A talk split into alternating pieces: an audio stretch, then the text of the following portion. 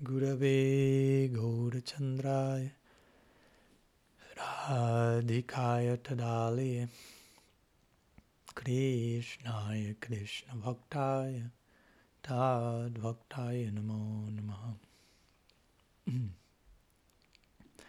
So welcome to all of you. We are continuing with our series of lectures on Sri, Sri Radical Personalism. Uh, today's meeting number 13, and it will be our third uh, meeting on Guru Tattva, the sub section of this series uh, from seven lectures that we plan to give on the topic. And today we will be talking about the absolute and relative sides of Sri Guru. Mm. Somehow in connection to the things that we already touched upon in our previous lectures. So, as usual, let's begin with some brief recap from what we saw last Tuesday. Uh, in the second part of the Guru Tattva series, we talked about if Sri Guru is fallible or infallible, mm, or probably both in, in its in its own way, each in its own way. So we began mentioning this idea that the, the infallibility of the Guru could be termed in connection to if this if the Guru, Vyasti Guru is fully surrendered, fully representing Samasti Guru, Sri Guru, then that person will be infallible in terms of his bhakti will be infallible to the point of capturing the infallible one, Achyuta, Krishna. Krishna himself is binded. But that, that love, and in that sense, the person is infallible. But it doesn't mean that the guru possesses uh, blanket infallibility in every sense of the term, as Krishna does. Mm? So Krishna possesses a certain type of infallibility, but we are not to ascribe that in a full sense to, to the person of the guru. A guru can commit, of course, there are different degrees of person serving in the capacity of guru.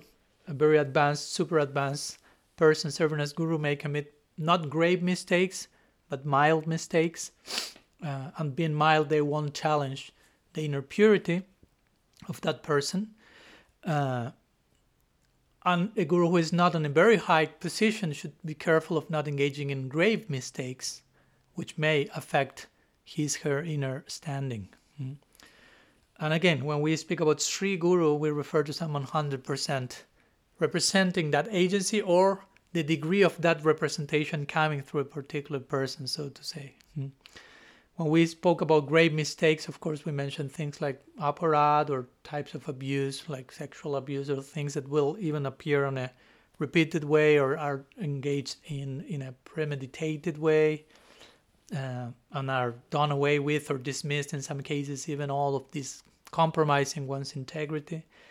And mild mistakes, again, can be some little, de- de- little detail, forgetting a verse, or misspelling something, or maybe as we will see maybe being a little grumpy but in the context of pure devotion. Hmm, so that's something different. But we will we should be careful not to over justify grave mistakes hmm, in the name of trying to make them mild mistakes or as we will see today trying to describe them as the relative side of the guru or something. Hmm.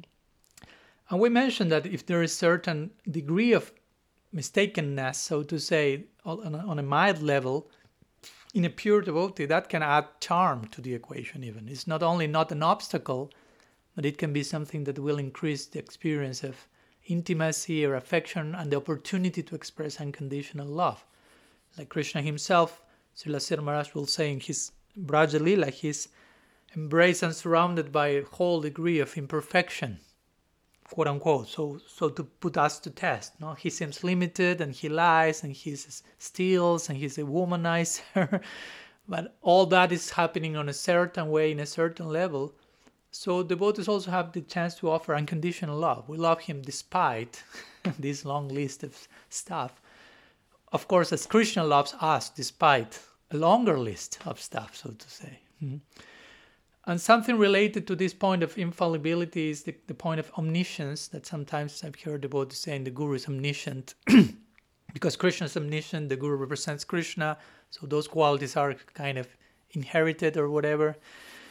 But not. Now, in one sense, of course, the, the guru is in the heart, Krishna is a Chaitya guru, Paramatma, is one side of the guru equation who is omniscient. God is omniscient, God knows everything but the devotee doesn't know everything but if it's he or she is a pure devotee, a pure representative, will know all that is needed to know by Krishna's inspiration from the heart. In that sense, the person knows everything, everything that needs to be known, so to say, but it doesn't know every single password of the email of each of his disciples or the number of each street in the planet Earth, all this type of details.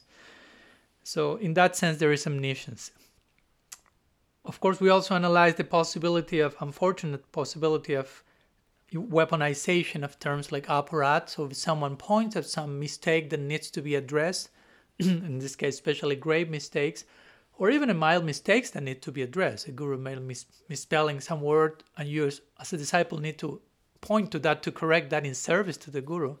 And sometimes, unfortunately, it is, it is the idea comes that you cannot critique, criticize the guru, you cannot criticize the pure devotee. If not, you are, and then the label comes aparadi, which is a heavy one in the Gaudiya community. But actually, we clarify how aparad is not something having, having to do with healthy, friendly criticism, but something ill motivated, or where we are criticizing something that actually is not true. Mm. And we mentioned how this fear of aparad, this neurosis that sometimes is promoted, lends to paralyzed having a paralyzed critical thinking not being willing to do to, to see anything being passive in witnessing abuse but not saying anything or being very diplomatic in one's relationship with everyone because you don't want to offend anyone mm-hmm. again remaining silent while on the other side if you criticize in a loving way that can be a symptom of care and concern pretty predilection and affection. Mm-hmm. So we shared some symptoms of constructive criticism, also how to engage in that and not to justify aparat in the name of constructive criticism. You have to have the heart in the right place, so to say. And we concluded mentioning how, in, in the case that the guru engages in some mistakes, there should be acknowledged that there should be no problem if a guru acknowledges his, her mild or grave mistakes, whatever the case. Now, the guru shouldn't be afraid that it's compromising my position, not acknowledging that will compromise the position. Hmm? and that will set an example for others. Know, if the guru acknowledges a mistake, others will have a reference point that how to do that when it comes to me acknowledging my own mistakes. And we mentioned how our own Gaudiya Sampradaya is coming from the Srimad Bhagavatam and how Mahaprabhu embraced the Bhagavatam. And the Srimad Bhagavatam is the outcome of a genuine guru acknowledging his own mistakes, his own shortcomings, and Vyasadeva, as we know. So our own whole lineage is coming from that principle. So how important it is to bear that in mind. So there's no need to over justify mistakes. There's no need to be neurotic because of possibility of aparat.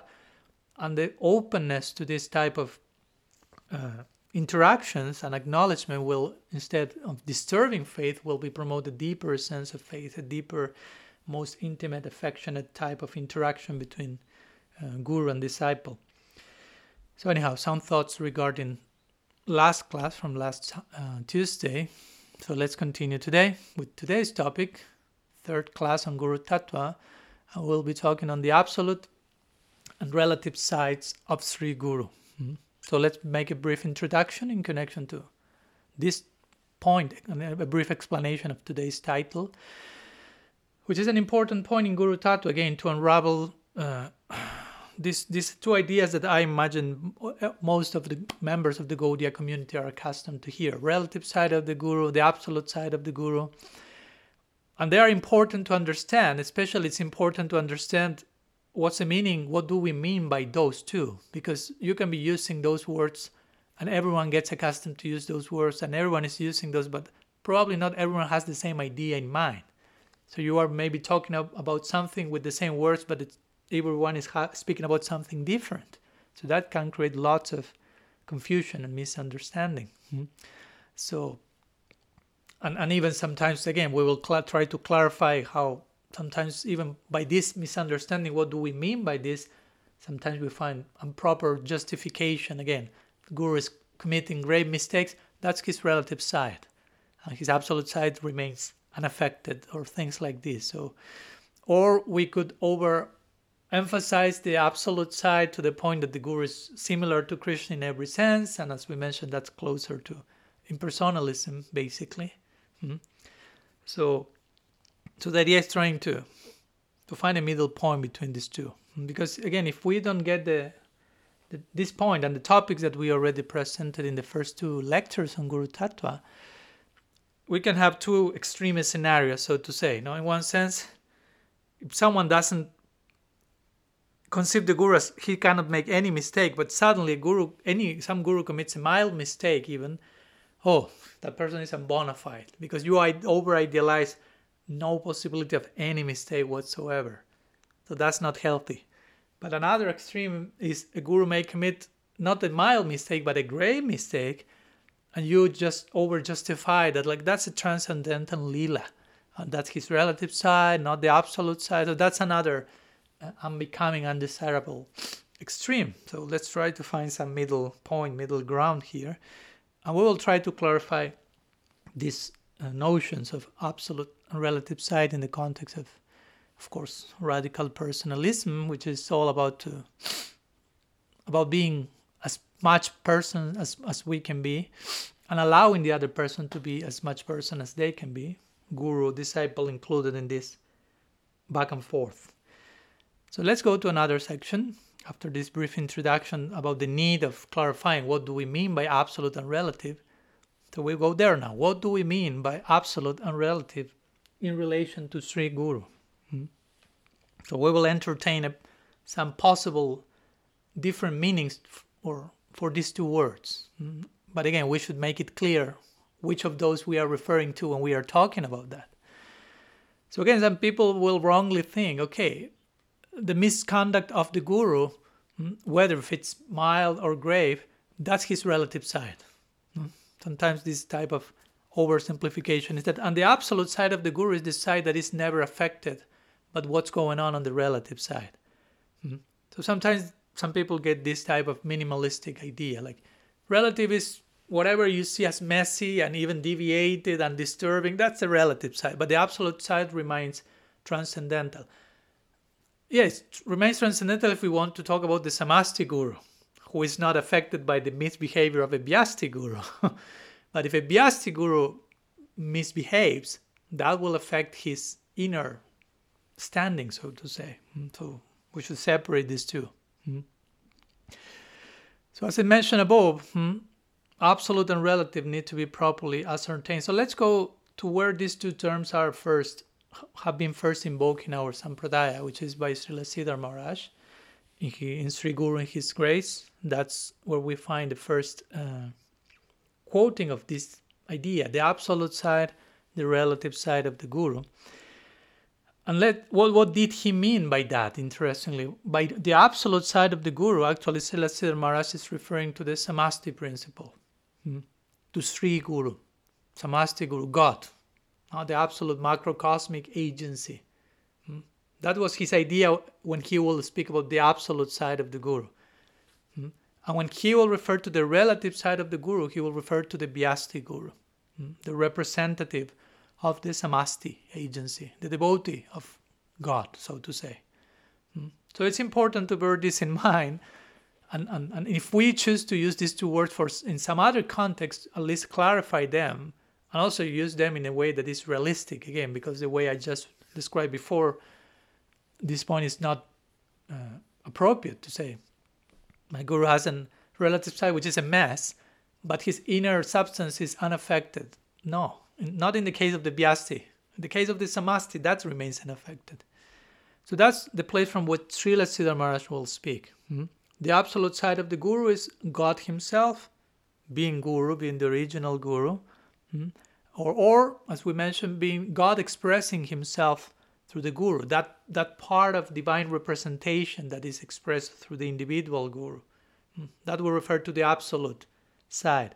But the relative side refers to the to the guru representing god but not being god not being the samasti principle but a devotee of god as we mentioned. Hmm, as vishwanath chakravarti thakur says saksad dharitvena samasta sastra and then he says kintu prabhuya priyaivatasya guru is to be directly seen as krishna samasti, but Kintu, he is a devotee of Krishna, hmm, Vyasti, representing that agency. so as we can see, this separation between absolute and relative has nothing to do with over justifying mistakes in a guru mm, under the name of that's the relative side. So it's okay, no problem. Mm, don't look in that direction. mm. Nor of, of course it has nothing to do with over of overemphasizing his absolute side of total infallibility, like some devotees may like to think. You know, it's just about putting everything in its place. Vyasti samasti. Mm-hmm.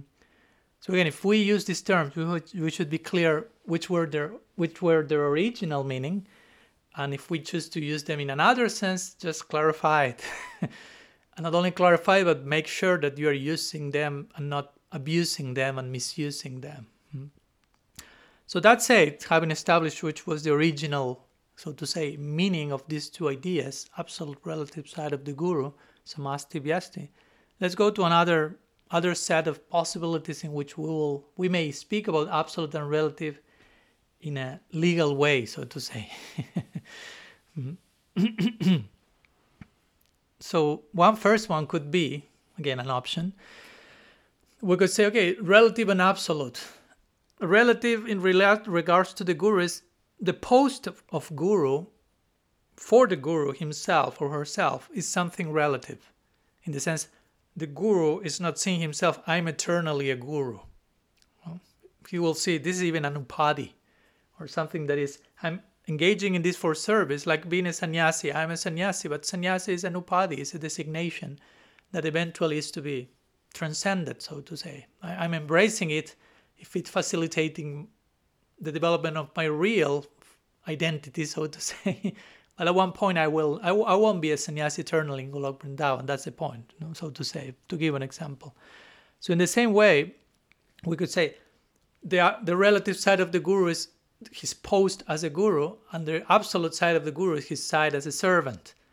Because the guru is, even while acting as a guru, is a servant, and his eternal prospect is being an eternal servant. Hmm. That's a way that we could use the terms absolute and relative. Hmm. again, we may use we may embrace those posts or those situations temporarily since they they nourish the ultimate prospect, but eventually they are to be uh, transcended. Mm-hmm. In other words, we, we should embrace our upadis in, in such a way that they don't create further upadis. Mm-hmm. So sannyasi is being an upadi. But I have to accept sannyasi in a way that I'm not creating further temporary designations by a wrong embrace of that order. but in a way that helps me to transcend even the sannyasi upadhi, so to say. Mm-hmm.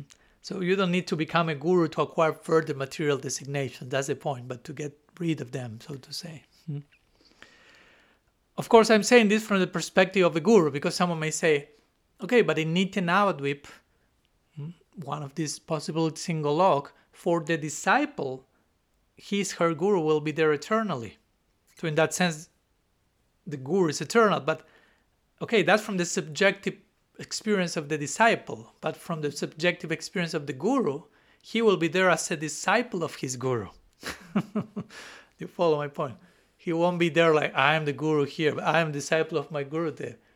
And, and each disciple will feel themselves. You follow my point? No? So in that sense, I'm saying the, the, the role of the guru will be temporary and upadi. Because again, the very spirit of the guru is we are students forever. Mm-hmm. So, and I, that's an, that's one way that we could talk about absolute and relative side of the guru. Another way could be in relation to how a guru, uh, it's it's one single person. Let's say I don't know Srila Prabhupada. One example, he's one person, one individual, Srila Prabhupada, guru, but he's known and approached and experienced differently by different people. So you could say the absolute side is his one, Prabhupada, the relative side is his experience in a very variegated way. That's the relative side, the re- relative to each one's uh, approach and experience. Hmm? You follow my point? Not he will be known, he will be felt, he will be perceived uniquely by each of his disciples or by other people even as a different person, so to say, although it's the same person. Mm? So, and again, Krishna and Krishna will reach each heart differently through that same person, that is the Guru. It's the same person, Prabhupada in this case, but Krishna will approach the heart of his of Prabhupada's disciple in unique ways through that same person. So again, we have one and, and, and different, absolute and relative, so to say. Hmm? So in that sense, Dulal Chandra wrote something about that. You told me some time ago, no, that he wrote there are many Prabhupads. No, there's one Prabhupada, but each one will experience, each disciple and person will experience a different facet of the jewel, so to say. So in that sense, we could say they're different ones. Mm-hmm. Because if not, we, we enter this realm of uh, excessive certainty. You know, that I know who he, who Prabhupada is, and he's only what I know he is. And it's like, mm, you shouldn't be so sure. No, like when Krishna is entering Kamsa's arena, different people experience him differently, but he's the same person. Mm-hmm. So there are many Prabhupads, and at the same time, Prabhupada is one. And on top of that, Sri Guru is one, as we mentioned. there are not even many. In the Samastic conception, there's only one. In the Vyastic representation, there are many. But each of those many are one individual, but can be experienced in a different way. mm-hmm. So, so that's another way of speaking about absolute and relative. I know that some devotees may not like this, and that may be a little bit out of the comfort zone. Mm, like, how, how, what do you mean that? I mean, one guru can be experienced differently. I know who Prabhupada is, uh, but I can say, well, but Srila Sridhar Maharaj, this is a classical example. Uh, Srila Maharaj had a very intimate and close relationship with Srila Prabhupada, and unfortunately, some followers of Srila Prabhupada do not accept Srila Sridhar Maharaj, so they're missing that relationship. They're missing that side of Prabhupada, that Prabhupada that someone like Srila Samrat got to know. That that side of Prabhupada they do not they may not know. Hmm. So and it's okay, I'm not condemning them, I'm just saying that particular person is knowing the person you know, but in a way that you don't know. so there is a possibility of that. Hmm. Because if not, we enter into more in a realm of we know him uh, and others do not know him, and it's more a way of saying we control him, we manipulate. He's under our control. Actually, it's an insult although externally it seems very glorifying. It's a manipulation of, of a sacred principle. Mm. So there's a very nice book called Srila Prabhupada, The Friend to All, that many people wrote before Prabhupada went to, um, many people who knew Prabhupada before he went to the West. And they shared their own particular experiences of him before becoming the great world Acharya. And that shows, wow, so many further facets that probably many of his disciples never met. And it's okay, again, you may not be able to know all of them, but at least it's good to remain open to that possibility. Mm, that can that can be the relative side of the guru, while in the absolute side is the same person. So that's another way to use the terms absolute and relative. And finally, one of the main ways that absolute and relative terminology is invoked is in connection to the, the Sri Guru in, on his human side and personality, the relative side, and Sri Guru and his inner world of bhakti, the absolute side. Hmm? And probably this is one of the main ones, the main ways in which these two terms are invoked. So let's turn there next and probably only for the rest of the class, since it's I think the one that needs further more unpacking. so next let's go to the next section now, where we will begin speaking about does the relative side of the guru speak of his or her absolute side? Mm, that's the, the humanity of the guru hinting at the inner world of bhakti of the guru or not? They are totally different, they are connected. To which level we will try to delve into this. Mm. So, again, if we speak about absolute and relative, we are making a distinction between these two. We are not saying they're absolutely the same because if they're absolutely the same, we wouldn't be speaking about them in two terms.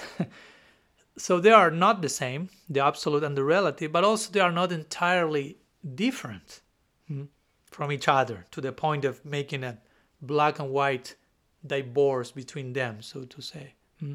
So they are different, but they are, as we will see, quite connected to the point that one is speaking of the other.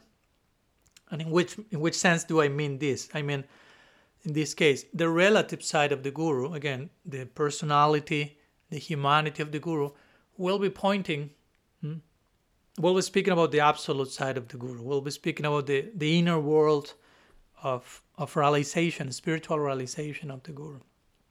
And we will explain how now. Hmm? at least in most of the cases, we will also analyze some exceptions to the rule. There are always exceptions to the rule, but we will also try to address the, the general cases, so to say.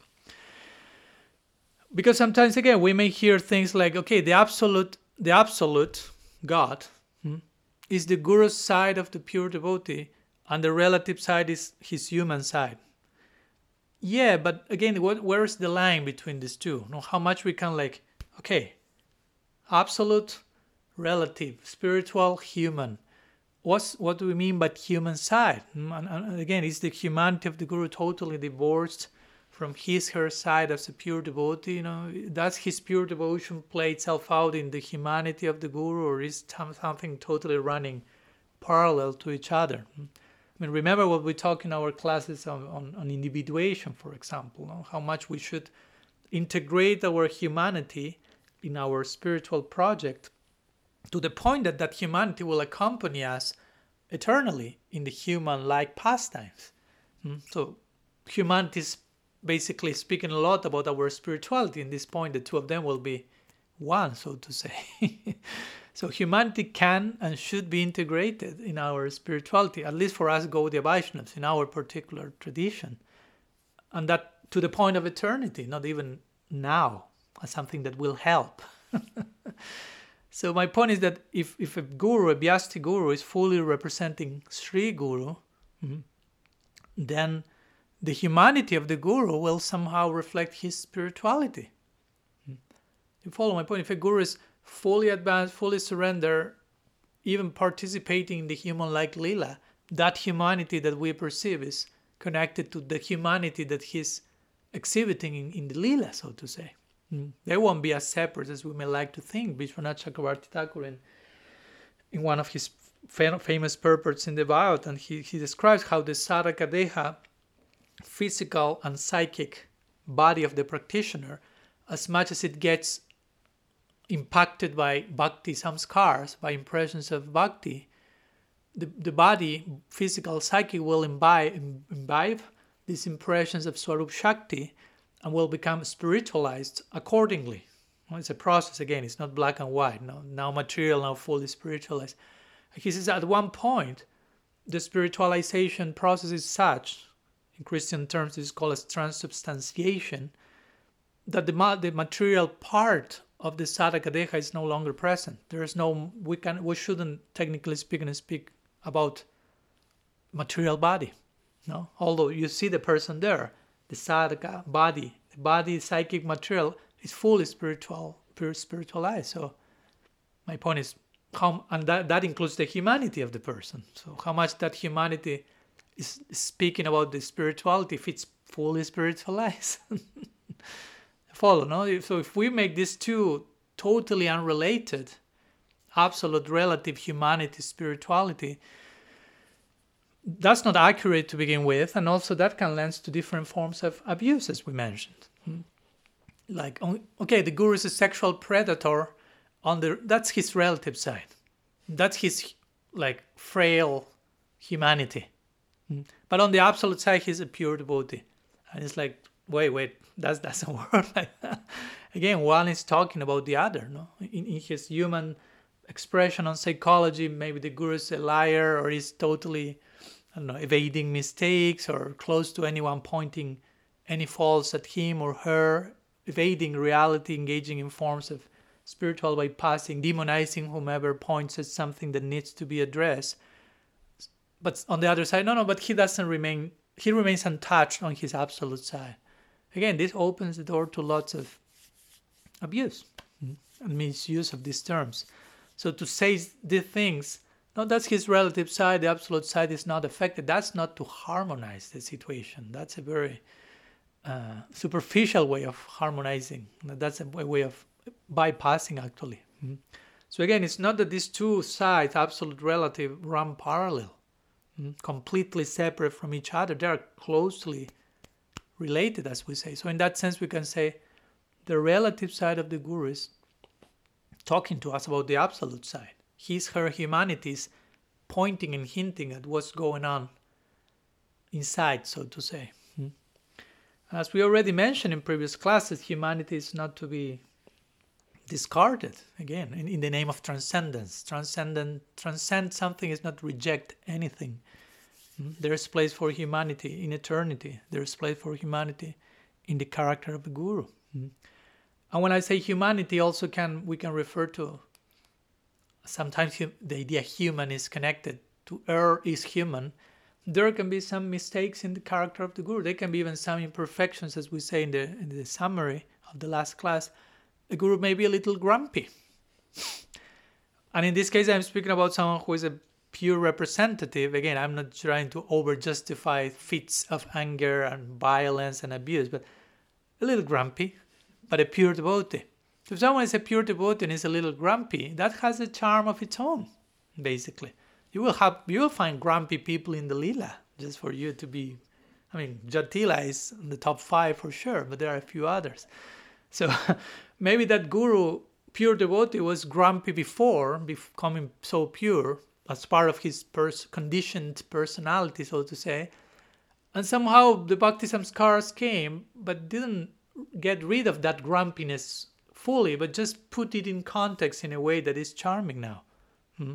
And it's the grumpiness is not compromising the inner standing of that person. That's my point. It's not getting in the way of the of his her relationship with Krishna. Mm-hmm. Even in some cases, Krishna himself will just let's keep this grumpiness here. No, I like it. It will add to something in, in Lila, or also as a test for us disciples. No, let's see if we judge the guru only because of that layer of grumpiness, or if we are able to see that in the bigger picture and the full context and not overjudge him or her because of the grumpiness, because that can happen also. So I'm trying to mention that as well. Mm-hmm. So again, there's a potential for charm even in that so-called imperfection, human fragility, whatever.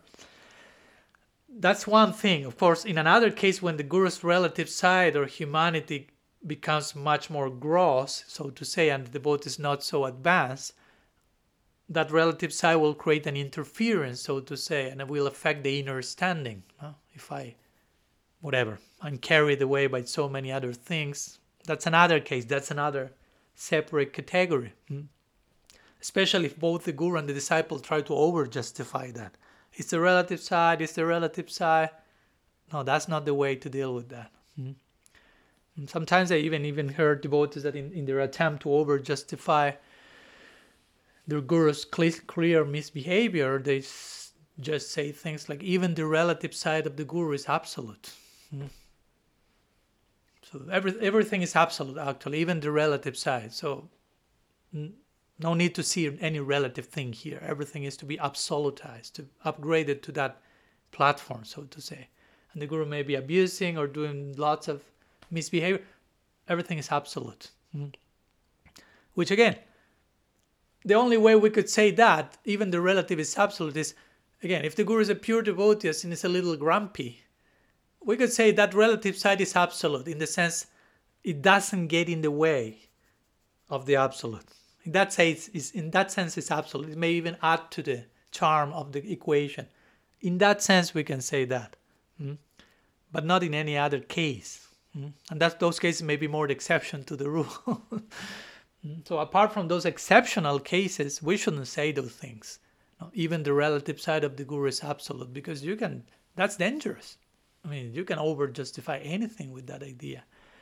And even if you claim that, that raises more suspicion. Like, why you insist so much? Why do you need to stretch the whole thing to that point? No? Even the relative is absolute. What do you want to over justify with that? Hmm? Probably because we, we, we end up saying that because that's the only way we may be justify something that shouldn't be happening actually. Hmm? So we should pay close attention. I'm not saying doubt from every guru. I'm not saying nothing like that, but just sometimes situations like this happen and we should be equipped with the proper tools and discernment to know what to do, how to understand. Mm-hmm. Sometimes even the evasive mechanism, a similar one in this line will say things like, no, but we as our concern as disciples should be totally focused on the absolute side of the guru. We should be so surrendered to Srila Gurudev that we don't have time even to analyze any way in which the guru may be failing as a human, may be falling short from his relative point of view. We don't have time to to see that because we have to be so much focused and absorbed in that. But again, I mean, while I appreciate intention, surrender to your guru and focus on, on, on, the absolute side, if the relative side starts to get in the way clearly, again, if it's just a grumpiness in the context of pure devotion, yeah, don't make a big issue of that. Even become charmed by that. I mean, you can look at that for the sake of charm. but if that's not the case, to say such a thing will be naive avoidance and spiritual bypassing at best. Hmm.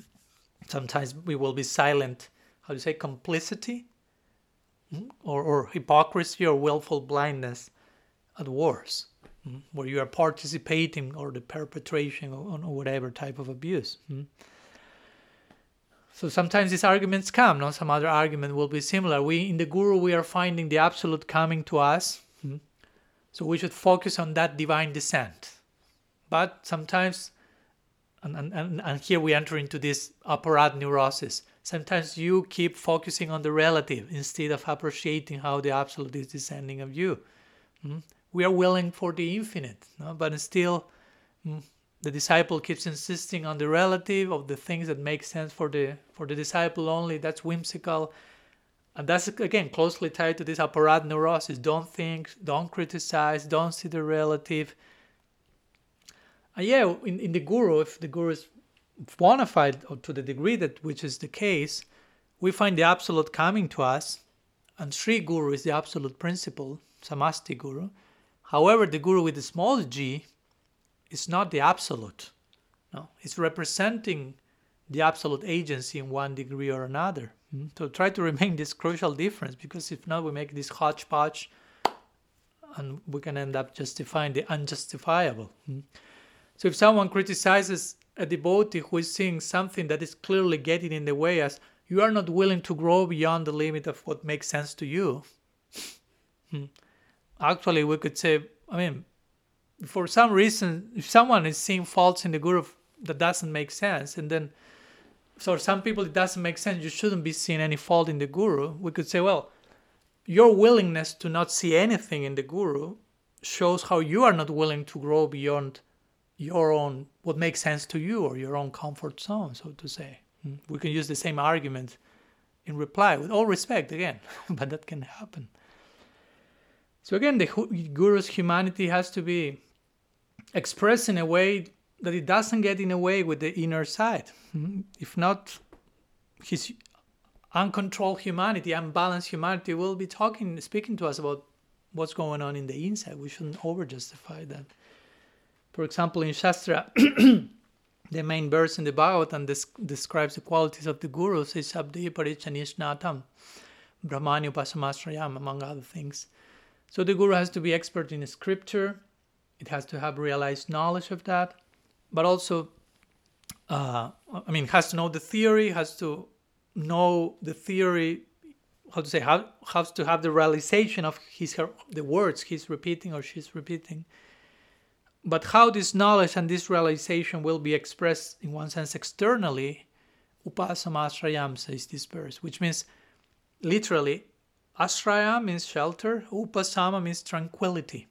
So upasamasrayam means the guru has taken shelter into tranquility, which is another way of saying the guru has his or her senses under control, human passions under control, at least on some level that it doesn't get in the way of his serving us in the capacity of guru. Hmm?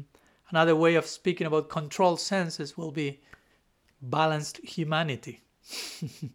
no? The human dimension is relatively integrated in the case of the guru. Again, at least to a point where the person can teach others and that his unbalanced humanity, if there is some percentage there, that that's not getting in the way of his her teaching others basically follow my point. So again, a guru can be guru and has still some percentage of humanity to, to integrate.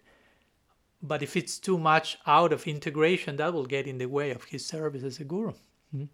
In other words, the guru can, cannot be driven, cannot, shouldn't be driven by human passion to an excessive degree.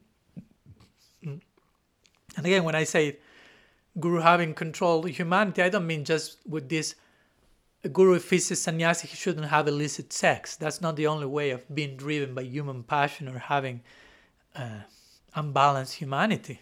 if you, for example, are serving as a guru, but you are repeatedly being carried away psychologically and emotionally or triggered in a very excessive way by certain situations, by cer- because of certain psychological wounds or unresolved trauma that you have not dealt with, even acknowledged, and every time that's triggered, it's leading you astray and makes you behave in very exaggerated way ways and you become like some other person so to say to your disciples that shouldn't be happening to someone serving in the capacity of guru. That's not healthy. That's too much basically. Mm-hmm. again there can be little sparks of unintegrated humanity here and there but it's not that you are really carried away but you're unbalanced humanity and then you have to over justify that and stretch the whole philosophy and trying to force your followers to accept your new stretching as your the, the, the actual bona fide versions of things so everything remains in order hmm. again and if someone says no but that's the relative side of the guru that's not touching his absolute side but again bhagavatam is not saying this bhagavatam is saying one symptom of the guru is upasamasrayam he or he or she has to show balanced humanity control mind and emotions to act as such. If that's not the case, probably that person shouldn't be serving in, in, in that in that capacity. So again, yes, the guru has to have knowledge, the guru has to have realization, hmm? but all of that will be reflected in how he deals with his own mind, with his own emotions, how he's or she's not carried away by that, how he's not forced to act in certain ways that compromise his integrity. Hmm? So that's part of a reflection again, how the human dimension is showing what's inside. That's what the Bhagavatam says here. Guru has to have knowledge and realization, but that will be shown externally in how much the Guru has balanced humanity or not. So anyhow, some words regarding if the humanity of the Guru will speak about the inner side, if the relative side will be speaking about the absolute side. And as we have seen, they are quite connected between the two, they are not completely separated. So let's continue with another section uh, by examining the consequences, so to say, of misreading these important points in terms of absolutizing the relative side of the guru. Hmm. So, as I like to say sometimes, absolutizing the relative side of the guru means relativizing the absolute side of the guru. Hmm? If you relative, if you absolutize the relative, you relativize the absolute, and that's delicate because that affects the whole guru equation and how you think of guru. Hmm? So, as we already mentioned, some of us may resort to this idea, absolutizing the relative side. Now, even the relative side is absolute. No need to speak in with two words. Let's use absolute for everything. but again, that will lend not only to different forms of abuse, uh, an over justification, but also that will lead to a relativi- relativization of the actual absolute side of the guru in terms of samasti guru and the universal principle of guru, Sri Guru. That there's an absolute side to that, as Srila Maharaj will say. Mm-hmm. And if you just absolutize the relative, you end up relativizing the absolute, in which sense that you reduce the notion of guru to whatever conveniently fits your present comfort zone in whatever you need to justify. So oh, this is guru now. so you have relativized the absolute side of the guru by absolutizing the relative. Hmm? One thing is proportionate to another, so that's a dangerous proposal. Hmm? So, as we already mentioned, on the relative side of the guru, I'm sorry to repeat the idea 108 times, we need to get that really clear. The, the relative side of the guru is absolute only, again, if it's a grumpiness in the context of pure devotion, so to say. no? or, or in the context of the humanness of the guru, is fully reflecting his inner back world of bhakti without getting in the way of that. Mm, fully integrated humanity. If the guru is 108% surrendered, whatever comes from that relative human side is, is just transparent reflection of his transcendence, basically. So in those cases, we could say the relative is absolute. In the sense, again, it's not interfering with the flow of the absolute in that the life of that person. But also, we should be honest enough and recognize such high examples probably are the more the exception to the rule than the, than the rule. Hmm. So apart from these exceptions, the idea of the relative being absolute has no support whatsoever. No, trying to just stretch and over exaggerate who knows which which with which intention. Hmm. And actually, if someone is insisting on that, the relative should be absolute, maybe the question is what is the purpose behind that insistence? Why we push so much with that proposition?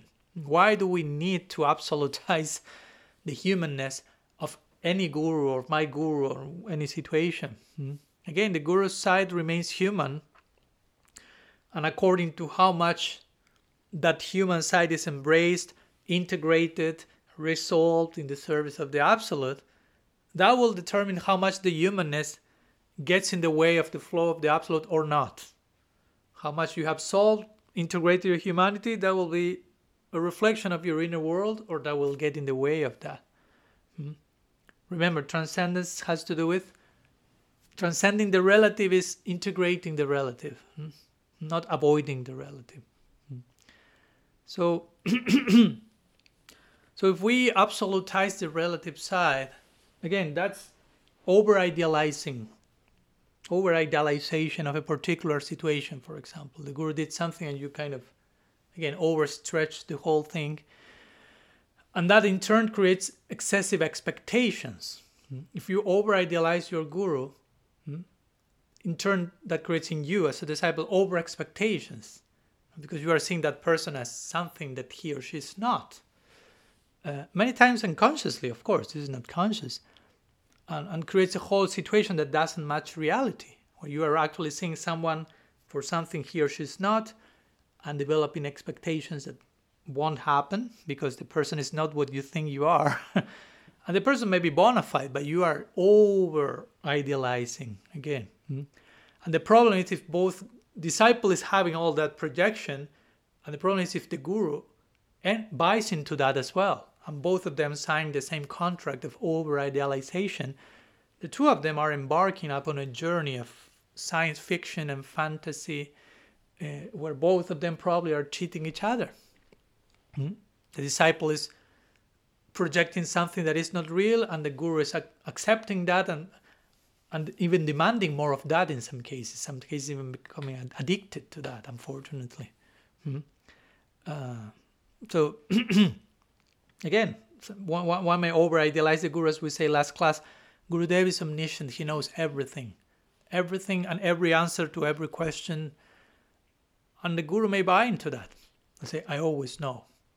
Or the Guru will may think, again, with this I'm not talking about an, an advanced, very advanced Guru, someone who may be serving in that capacity and unfortunately misrepresenting the agency of Guru Tattva. and that person may think, oh, I have all this environment thinking that I know everything. And probably the guru, I mean, being impact, compassionate with that person, he has such influence in the environment and he kind of surre- uh, uh, surrenders to that. So to say, okay, all of them say that I know everything. I always know everything. But the problem comes when he or she realizes I don't know everything. Okay, but at least I must give the idea that I know everything every answer to every question. Mm-hmm. And sometimes that person will sustain the facade by allowing only those questions that he knows how to answer.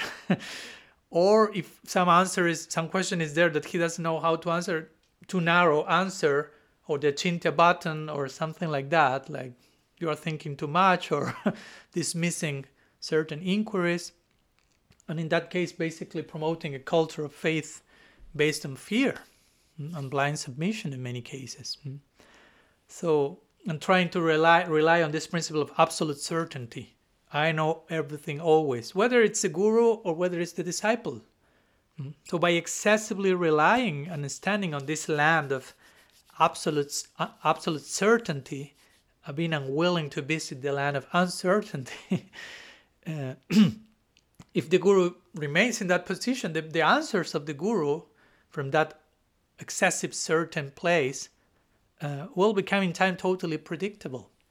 Because he always knows what to say and to every answer he will have the like the magical formula. But in time you already know what he will say and, and everything will become completely limited and predictable.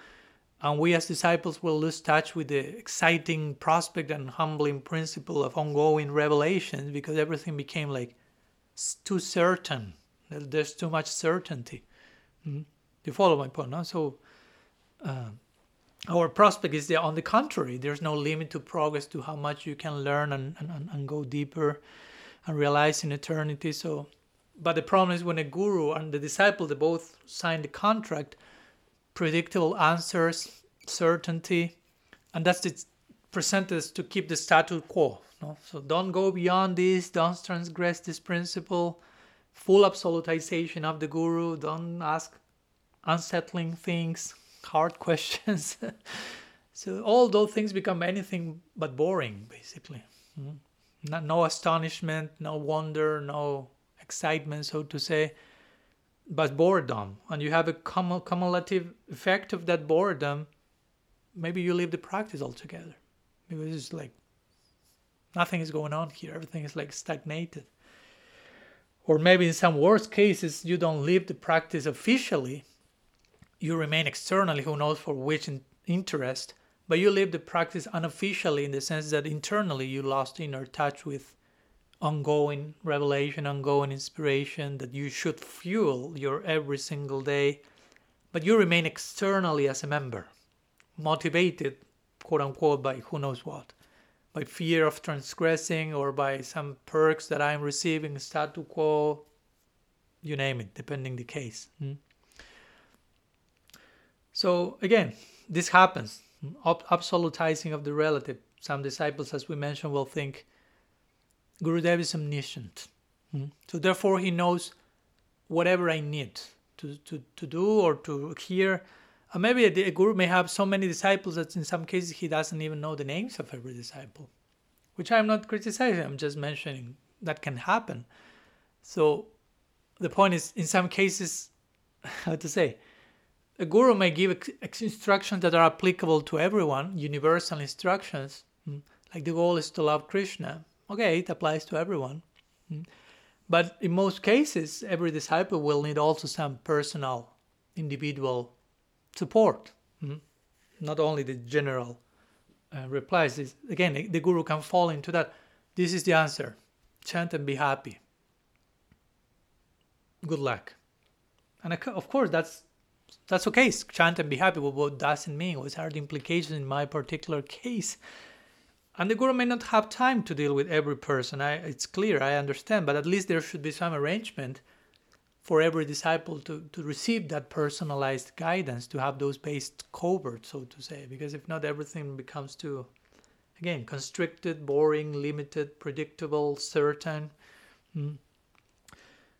And of course, a, a pure devotee, if a guru is a pure devotee, that person will receive Krishna's inspiration in the heart, will be empowered to touch everyone's heart whenever he's saying even the same thing to many.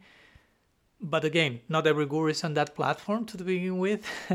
and even if that's the case, on many occasions the disciples will also need some personalized guidance from the guru, from someone else, because the guru may not have the time to provide that to every single disciple. Uh, and again, also the guru should be able to guide and assist the disciple in such a way that the answers will come for themselves to the disciples. No, they, they, they will be taught how to think, not what to think. So the guru is not someone just telling them what to do on the surface, hmm? but it's someone taking taking the disciples to the depths and teaching them how to swim in those depths and how to for them to be able to to find answers for themselves also by the grace of guru of course but this is the role of the guru again not just i know everything just hear my reply, that's it. so, in this connection to the absolutization of the relative side, also it's important, another aspect of it is that the gurus are, the opinion of the guru is not necessarily absolute in terms of relative issues. Hmm? For example, I don't know, political view or a specific social issue, hmm? a relative issue, whatever. Uh, a guru is expected to have good knowledge, ideally perfect knowledge of Shastra and so on, but it doesn't mean that he has perfect knowledge about economy, ecology, whatever, you name it, so many areas, disciplines. Hmm? So he may have an opinion, he may have, she may have some thoughts on that, but it doesn't mean that we are to absolutize that. That would be another way of absolutizing the relative. Hmm? So again, they don't, and they don't need to be perfect in all those areas of knowledge. So for a disciple, it's important to know that, and for the guru not to lamb themselves to, yeah, I can answer any question on any topic on any area of knowledge perfectly. Mm, that's there's no need for that. Mm. Because if not, the, the disciples start to think, okay, then my Gurudev can be my psychologist, he can be my financial assistant, he can be my romantic counselor, he can be everything. Mm. And the disciple shouldn't think like that. If you need a psychologist, that's okay, but that's not your guru. If you need a financial assistant, that's okay, but that's not your guru. mm Because if the disciple, again, ex- expects all those things coming from that single person, that lends to this over absolutization of whatever relative views the person may have on each of those areas. Mm? And lots of problems may come. For example, if you absolutize your guru's opinions on everything and you go, Gurudev, which car should I buy? And the guru may not be an expert on the field or whom to marry. Uh, that's not necessarily the area of expertise of the guru, but maybe the guru gives an answer, hmm. maybe with good intention, not, not playing like omniscient person, but but in time that answer proves inaccurate for whatever reason can happen. So the point is that for the disciple who has absolutized the relative opinion of the guru, that disciple has basically two options. One is Gurudev is wrong. But then everything collapses because for that devotee was like absolute and relative became one thing. And so if he's wrong in that, he's wrong in everything. And you follow because the devotee has invested absolute trust even in relative issues. So well, that's one option. And the second one is no, no, Gurudev, since Gurudev cannot be wrong in anything, then I must be wrong if I'm going crazy, if I'm feeling this wrong, it's my mistake. So the disciple goes neurotic mm, to the, due to the result of that particular situation that is not working clearly, but you push yourself, you punish yourself because it's not working, because Gurudev is always perfect. So you start to punish yourself and you start enter a trip of guilt and shame that may have no end. Mm. You fall. So it's that second option will be like kind of neurosis in the name of Guru Nishta. No, Guru, I have to be Guru Nishta. I have to have full film fame of my Guru. He's always perfect. And you are getting more and more neurotic with that because you have absolutized everything in that person. Now, everything has become absolutized. So when it fails, the failing is so absolute because you can't separate the two absolute relative. Hmm? So in that case, absolute means absolute failure and the absolute failure falls on the shoulders of the disciple. Hmm? And of course, again, brutal feelings of guilt and shame follow, and you can imagine what's the result of that. Hmm? And unfortunately, I've seen many gurus promoting this kind of over absolutization of their own image to his disciples among their students. Not only and trying to cover up for mistakes they may be doing and showing everything is perfect and everything will be always perfect because the guru is absolute. So that's this forced superficial template that sometimes is being even promoted by the gurus. Hmm? And again, if someone dares to not buy into that and somehow see some crack in that whole structure, something that is wrong and needs to be corrected, many times in that context of over absolutization promoted by the guru blindly accepted by the followers if someone says something that needs to be addressed that person will be immediately labeled as again we enter the operatic club uh, or the operatic neurosis and stigmatize that person defame ostracize scapegoat you name it. And now the followers the blind followers of that guru have a new enemy to find themselves united in, in a common ideal with no so, and, and the, the enemy of course needs to to totally fail to prove that they are right basically no? i need you to fail so you confirm my own present conviction so to say no? my absolutized faith even in the relative side of the guru i need you to fail to help me to prove that please again maybe they don't want you to fail but they need you to fail Hmm. which is a very interesting dynamics. And what happens if the person doesn't fail fail or fall? The person who pointed the mistake was actually right and was pointing to that in a well-wishing spirit. In time doesn't fail. So the ones who need the person to fail will think like well if he's not falling or failing it's because he's much worse than what we thought. So he's not repenting. He's happy. He's continuing. Like if anything he's such a rascal such a demon. He seems happier. What's going on? So insensitive from his her part. Nothing but how he, he should kill himself but still continues and a bigger reaction should come. So he really realizes there the mistake. 10 years have passed and nothing is going on. 20 years have passed and the reaction is not coming. So at this point you have to really think the person is the worst possible entity on earth to continue flourishing despite all thing the thing that he or she did. You follow my point? That's the way you can.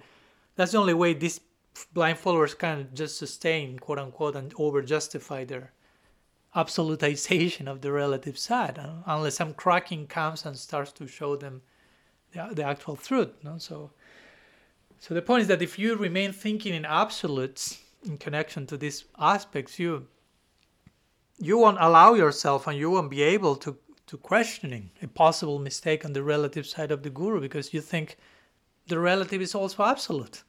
So if I dare to see a mistake in the relative means I'm seeing a mistake in the absolute and I'm questioning the whole structure of Guru Tattva and you don't want to be part of that team. Mm, and so immediately you feel no, I cannot question that. I cannot look at that. Mm, because if not, some crack comes and makes the whole project collapse. And maybe you need that to collapse in order to to embrace the whole thing in a more realistic way. Hmm? So again, for many people, that's too challenging because that will throw them into the depths of uncertainty. So it's way better, quote unquote, better, more comfortable to continue scapegoating and always transferring one's own unresolved issues to some external enemy, all in the name of having faith. that's a more interesting thing.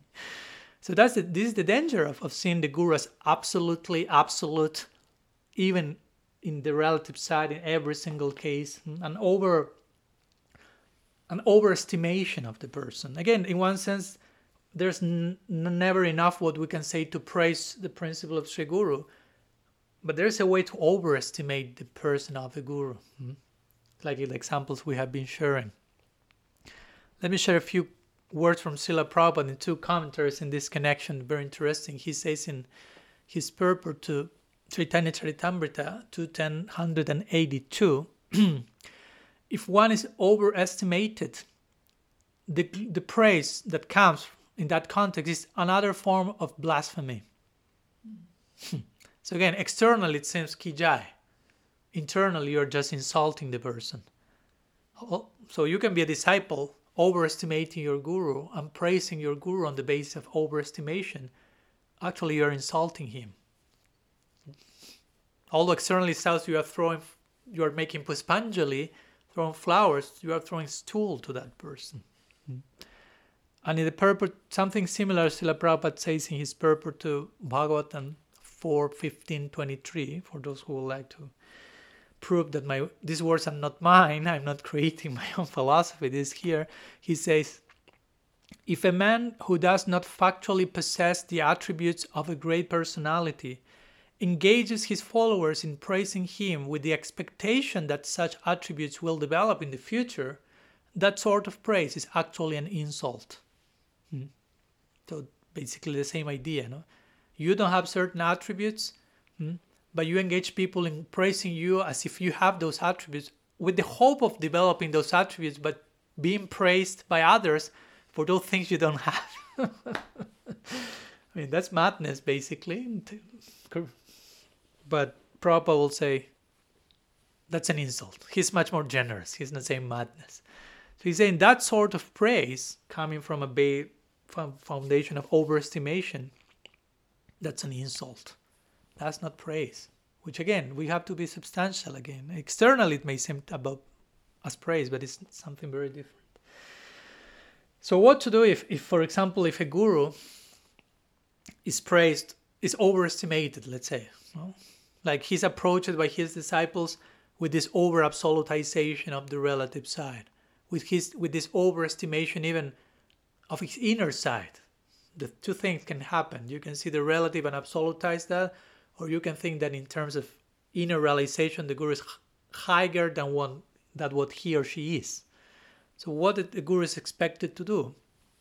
Of course, there are different possibilities, but I will say that one way will be that the guru will reply to that over idealization by being honest and saying, Well, you think I'm that, but I'm not that. you think I need to see that, but I'm not need to see that. You think I'm omniscient, I'm not omniscient. You think I know everything, I don't know everything. And you, should, shouldn't be afraid that the disciple will get affected in his faith. No. But actually, that's to nourish their faith in a more realistic way. You think that I'm a totally pure devotee, I'm not. I'm replying to your idealization by telling that I'm not what you are over idealizing. That's a commitment for someone in that position. I mean, you have to be transparent and honest to make it clear to your followers about what's your actual situation and not posing as something that you are not. That's one option. Another option could say, okay, the guru is seeing the over idealization and he's allowing that. Like a father seeing the child saying, Daddy, you are the only best, unique, better parent in the whole planet and the dad knows, no, I'm not that. but I cannot force my child to think differently at this point. So he allows that. But he has to remain sober not to believe those words. He knows my is my baby over idealizing me.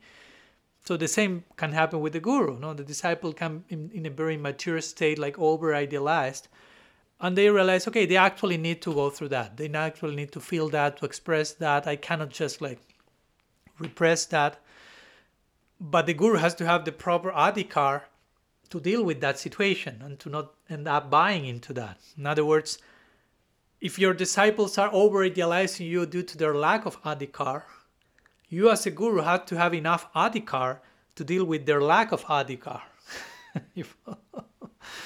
Hmm? because their lack of adhikar is taking them to over idealize you. So your own adhikar will be about realizing where you actually are and knowing how, where you can stand in dealing with that over idealization, whether you are clarifying where you are or you are allowing that but without buying into it. Hmm? Because if this is not in place, then the guru disciple project will prove bizarre and unsustainable and toxic and even dangerous. Hmm? Anyhow, one last section before concluding. Please bear with me a few more minutes. So one last section will be about can the guru's limited humanity be an obstacle to his service as guru? Somehow we touch on that, but let's mention a few more words to make full circle and wrap up. So one final point before finishing is again with an important distinction. Again, we we spoke about how absolute and relative sides of the guru, human side and inner bhakti, speak about one another, are related, but again, there's there's also differences. So we go, go back and forth to the unity and diversity. What makes them one makes them difference.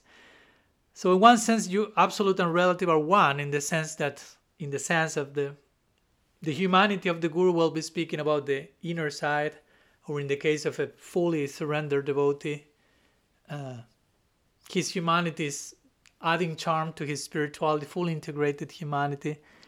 But also there is some differences in the sense of and, and here I will touch maybe about uh, uh, on some exceptions, if you will, to the rule. A guru can have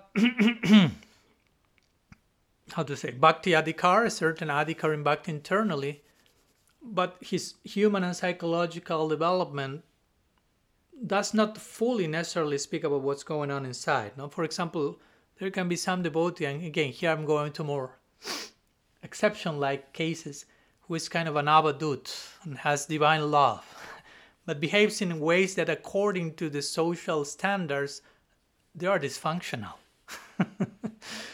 you follow? So, if you take that expression of the relative side of the person, you may end up saying, oh no, if if the humanity is speaking about his inner side, then he he's he's not in a good place.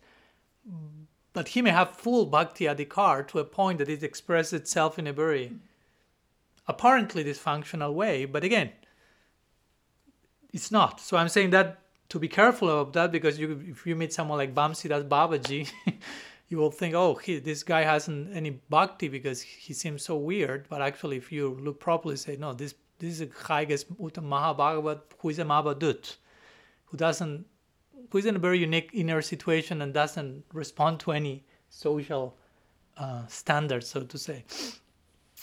Because again, someone has can have prem and can has a physical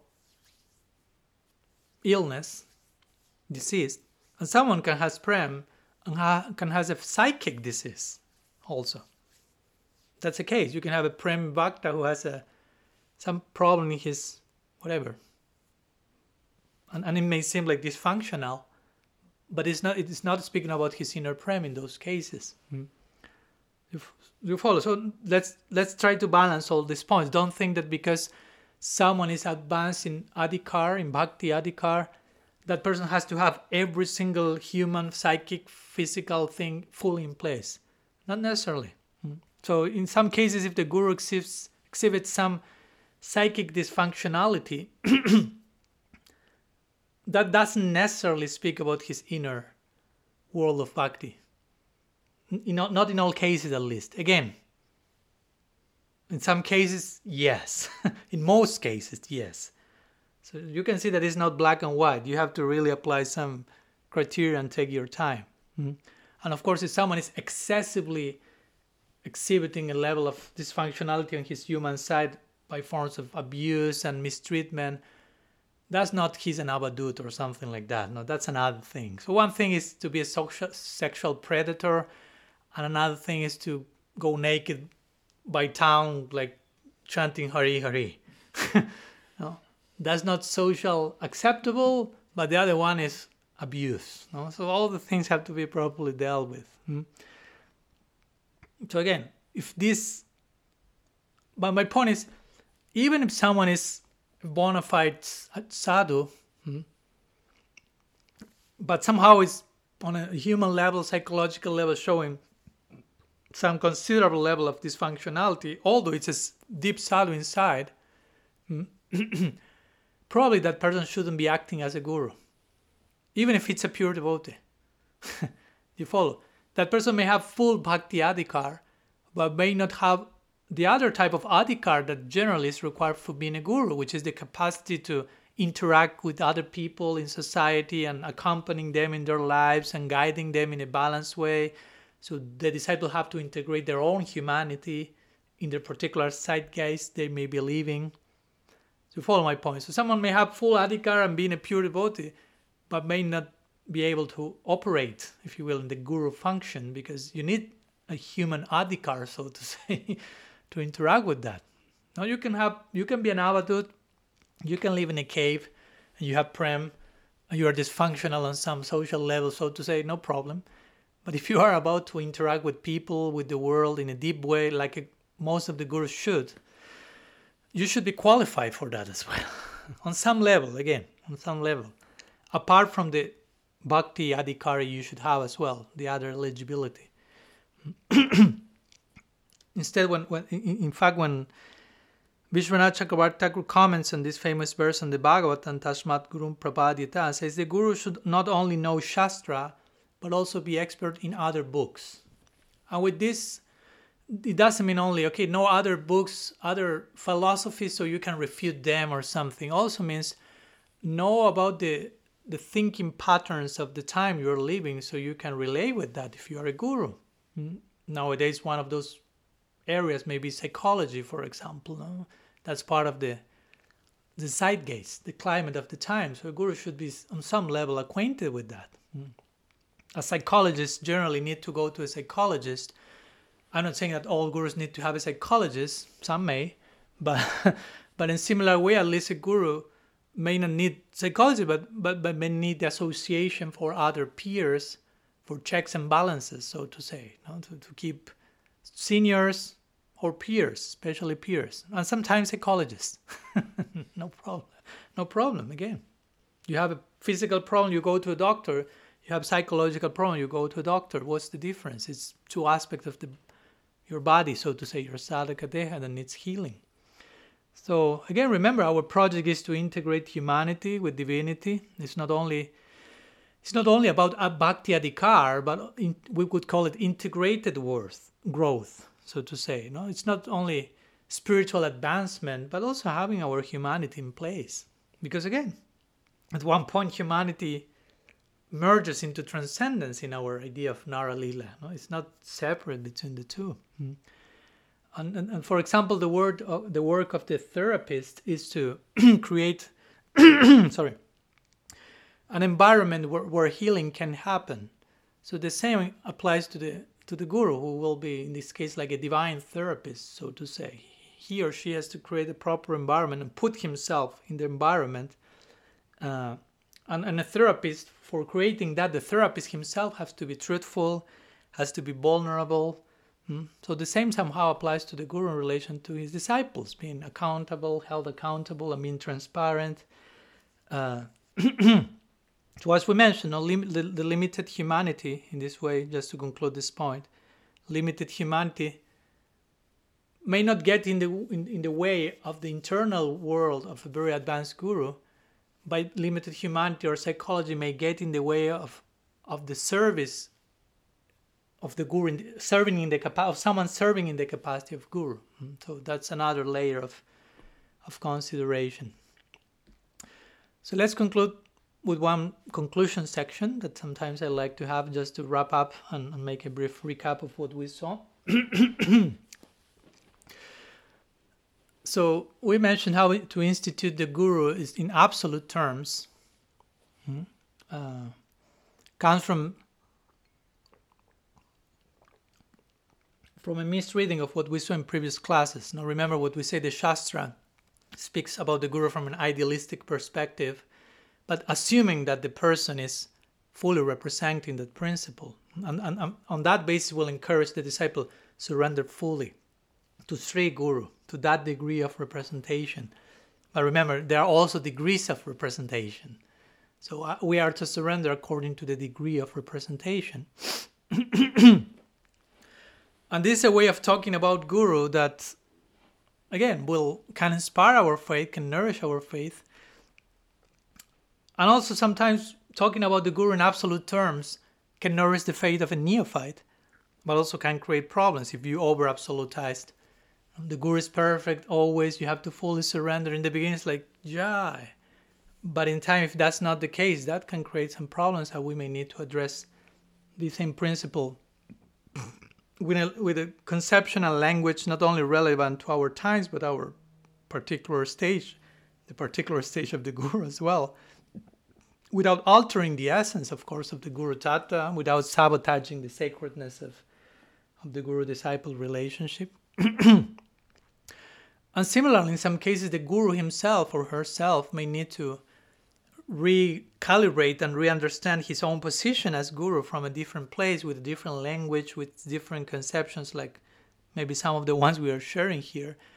Because if not, sometimes we just make a inadvertently a copy paste of over absolutizing the guru and whoever happens to be a guru buys into that okay now i'm absolute from one day to another now i, I became a pure devotee because i've been assigned with the post so to say uh, and as we say the over absolutization creates an over idealization and the disciple will have this hyper idealized vision of the guru and, and the guru may have an hyper idealized idea of the disciple, not only of himself.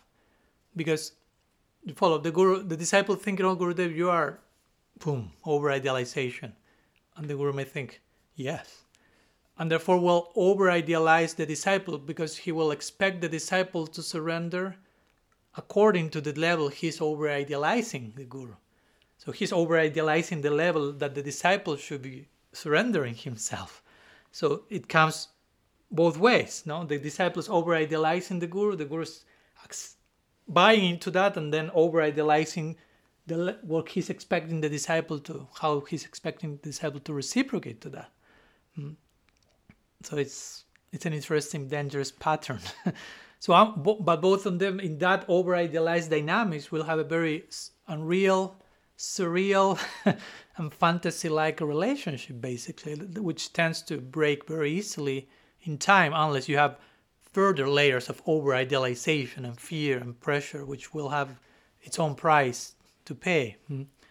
So again, the guru's role is not to remain in that comfort zone. Look, over idealize me and I over idealize everyone. The guru's role is not to remain in explored territory, but to inhabit the land of uncertainty, as I like to say. Hmm. To maintain himself, as we already mentioned before, in liminal space and bordering chaos, you know, that area from which new insights uh, will come by the gurus embracing the unknown, mm, remaining there, not just visiting that those places once in a, in a century or in a year. And that's the job of, of the mystic to remain embracing the unknown. And that's the job of the guru because the guru is hopefully a mystic, ideally, at least on some level, because he has to perform his, his service of mentorship as an, as an elder. So for that, you need to be a mystic. You need to embrace these degrees. Hmm? A guru is a leader, but when we see leader, we don't necessarily mean the guru is an administrative genius or a managerial authority or ecclesiastical dictator, but leader because he's courageous enough to again to leave the comfort zone of over idealization, over absolutization, and and enter the land of uncertainty and remain there Hmm. Not only visit uncertain lands sporadically, but make that their home, so to say. Hmm. That means gurus who are brave enough, and and a guru who is brave enough, as we mentioned before, he he will be able to embrace uncertainty to the point of if someone asks a question and he doesn't know, I don't know, he will say. Hmm. There's no need to say, I know, and if I don't know, I have to figure act like if I know and whatever. No. I don't need to give an impression of perfect knowledge. You know, real gurus have a clear prospect of unlimited potential to know of the. I mean, they are the, the subject matter we are dealing with is infinity. So how much you can say, I know. And if you are a real guru facing that prospect, you can naturally say, I don't know. Or even if you know something, you, you know that what you know is just a little part, and it's more what you don't know than what you know. And you can say, I don't know, and still be a bona fide guru, no problem.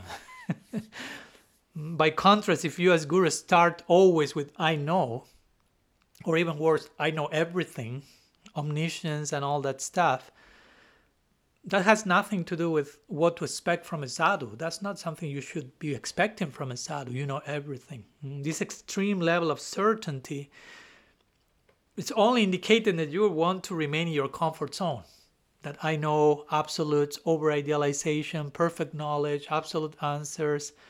But you are not, that's not speaking that you are being brave enough to leave your explored territory, to inhabit darkness, to coexist with paradox, to acknowledge your relative side and deal with that instead of over absolutizing everything so you don't have to deal with anything. Hmm. and the price for that, as we mentioned, Krishna consciousness becomes totally predictable totally mechanic, totally formulaic, totally boring. or that keeps both guru and disciple again with a very neophyte understanding of what to expect from each other, of what it means to be a guru disciple. If you buy into these patterns, both guru and disciple remain with a very neophyte conception of who is the other person and who are themselves, basically. No? But ideally, again, the guru disciple relationship is the relationship with the most maturity should be expressed. The, the most potential for for maturity in relationships in, in one way is personified in that particular relationship. So and it's possible. I mean, let's have hope. You know, it's possible that all the things can happen in the guru-disciple relationship. We are just addressing some few issues that may need also some special consideration. That's it. But let's have hope in the in the Parampara and the Guru Disciple project, hmm, and let's strengthen our particular situation with proper discernment, and let's continue going through, moving forward. So let's continue uh, conclude here. A brief homework for those who would like will be try to reflect how our Sampradaya, Gaudiya Sampradaya, may be mostly failing in today's points at present, at least from your particular experience and perspective. And of course, the commitment comes with that reply what to do, what you can do hmm, from your particular situation. So, see you next uh, Tuesday, where we will continue with the fourth part of this Guru Tattva series. We will be somehow in connection, of course, but go into another landscape, so to say, but also connected, which will we will be speaking about on living one's guru. Mm-hmm. So the, the situation in which a disciple, by force of certain circumstances that we have already entertained, finds himself herself in the situation of having to to abandon a particular Vyasti guru. So, why this happened, how to understand, how to deal with that, different expressions of that, and so on. Mm, so, thank you so much for your time and attention, and see you next Tuesday. Sri Guru Tattva ki jai, Sriman Mahaprabhu ki jai, Sri Gaudiya Sampradaya ki jai, Harinam Sankirtan ki jai. गौर भक्त की जाय गौर प्रेमानंद हरि बोल वंश कल्पतरूभ्यश्च कृपा सिंधुभ्य च पतितानं पवानेभ्यो वैष्णवेभ्यो नमो नम अनंत कोटि वैष्णव वृंद की जाय गौर हरि बोल